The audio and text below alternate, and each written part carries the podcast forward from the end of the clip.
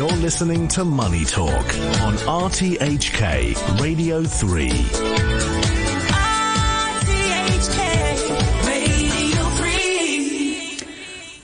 Now, the Indian markets have been amongst the best performing in the region over the last year. The Nifty 50, one of the one of India's benchmark indices, has gained over 20% in 2023. And uh, we're getting in a view from India then. Radhika Rao, who's a senior economist and executive director at DBS Bank Singapore, joins in. Radhika, good morning. Hi, morning. Hi. Uh, you know, I want to start off with the Indian budget that's going to be tabled on the 1st of February. This is expected to be an, an interim budget since India goes to election uh, over April and May, which is when the new uh, party in power would be presenting uh, the full budget. But you know, this one, uh, the interim budget is supposed to be a rather simple one, but what are your expectations, uh, especially as it comes at, at this critical juncture? You know, um, many of the economic stakeholders uh, will be watching this budget quite closely. Uh, as you rightly pointed out, it's an interim budget because it's coming ahead of the elections. Uh, thereafter, a full-fledged version will be tabled around uh, June, July, mid of the year.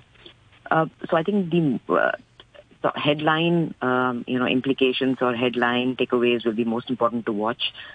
things like, you know, whether the government has stuck to its deficit consolidation path. We think they would have.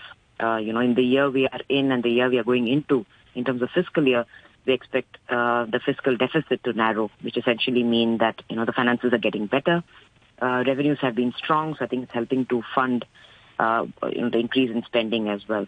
Uh, apart from just these numbers, I think uh, the breakdown will also be in focus as well as announcements. So I think in terms of where the focus would be, it would be perhaps to boost the rural farm community uh, you know, they've faced, um, you know, output has been weaker because of bad weather.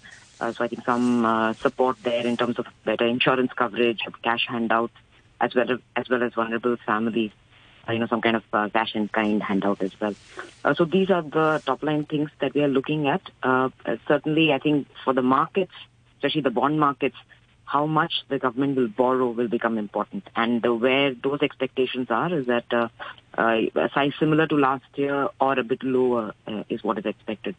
So which should bode well for the uh, debt market, especially the bond yield. Right. I also want to talk about what you think foreign investors would be watching out for in terms of policies and announcements, uh, maybe on the FTA front, sectors that could be in focus, especially as the government looks to attract foreign capital.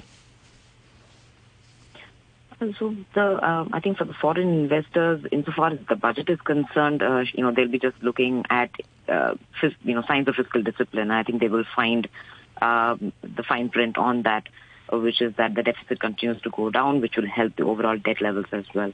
Uh, in, so uh, in terms of where the government focuses in the investment spending, certainly, um, you know I'm not an equities uh, analyst, but uh, look at taking a top-down view, I would I would think any counters that uh, have to do with the capital goods, where you know an infrastructure plays uh, in terms of suppose some of the electronics export-oriented sectors. Uh, these are some of the uh, you know sectors which might uh, I would say directly correlate to what's happening in the economy overall. Overall, uh, and as the global environment gets better, uh, as consumption gets better, I think some of the consu- uh, uh, consumption-oriented sectors might also be of interest. And the third big leg is, of course, what's been a favorite for foreign investors, which is the financial sector, particularly the banking names. Uh, so these are some of the pockets we think where there could be action.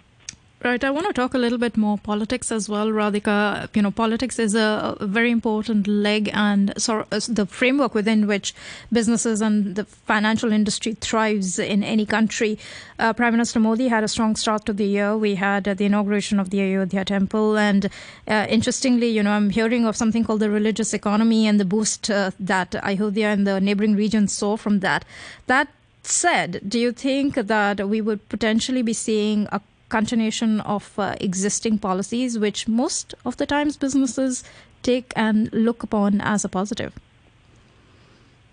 Certainly, I think uh, for any emerging market, I think political stability is a big plus. Um, and the recent developments seem to suggest uh, that these elections might see the ruling party uh, or the ruling coalition uh, come back with a bigger mandate. You know, state elections, they've done well, which is in November of last year. Uh, most recently this weekend, we also had signs of fissures in the opposition alliance in one of the key states, uh, which again, uh, you know, will strengthen the rural parties' uh, uh, hold over some of the heartland states. Uh, so, in all in signs, you know, positive for political stability, continuity, reforms, as well as structural changes going into the elections.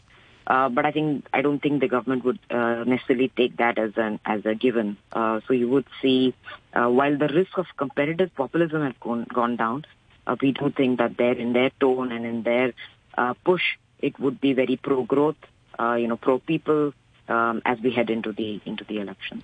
Right. I also want to talk a little bit more about uh, the labor trends in India. We, we, all know it has a large young demographic uh, population, large working uh, and a, a, young working population at that.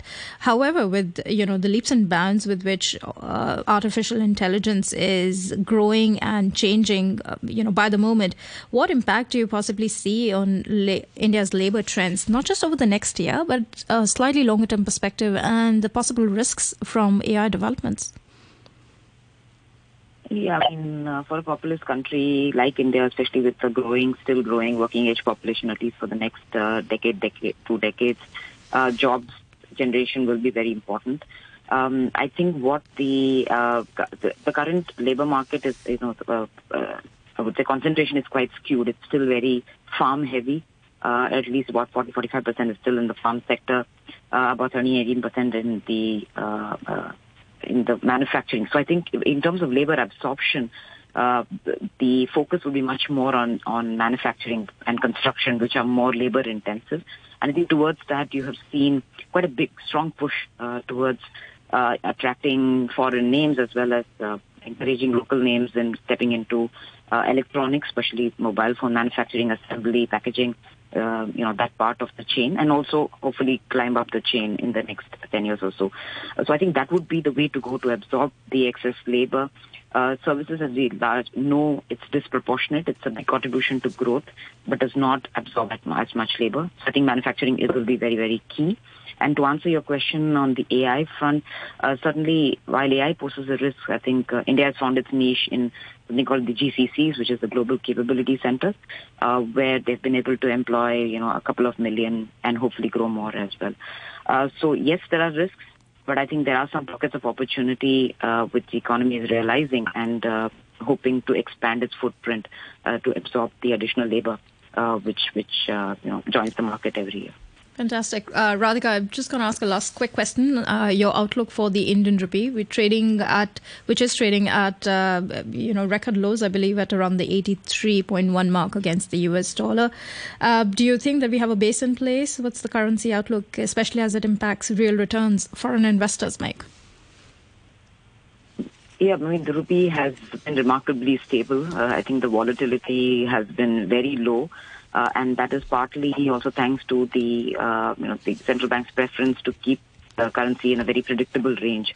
Uh, so for the past six months or so, you've seen the currency pretty much be a dollar rupee that is uh, just above 83 in 83, 83, 20 kind of range. Some parts about 83, 830.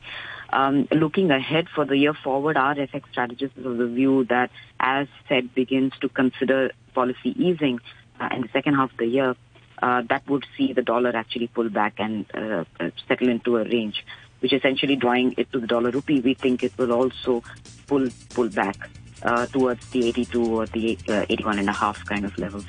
Uh, but certainly, I think um, even that kind of price action would involve a strong hand by the authorities to keep it stable, even if it's you know whichever direction it's moving in, and also keep volatility low um, you know, essentially to make sure that that doesn't become a right. problem area uh, for the investors. All right, Radhika, we'd leave it there. Thank you so much for joining.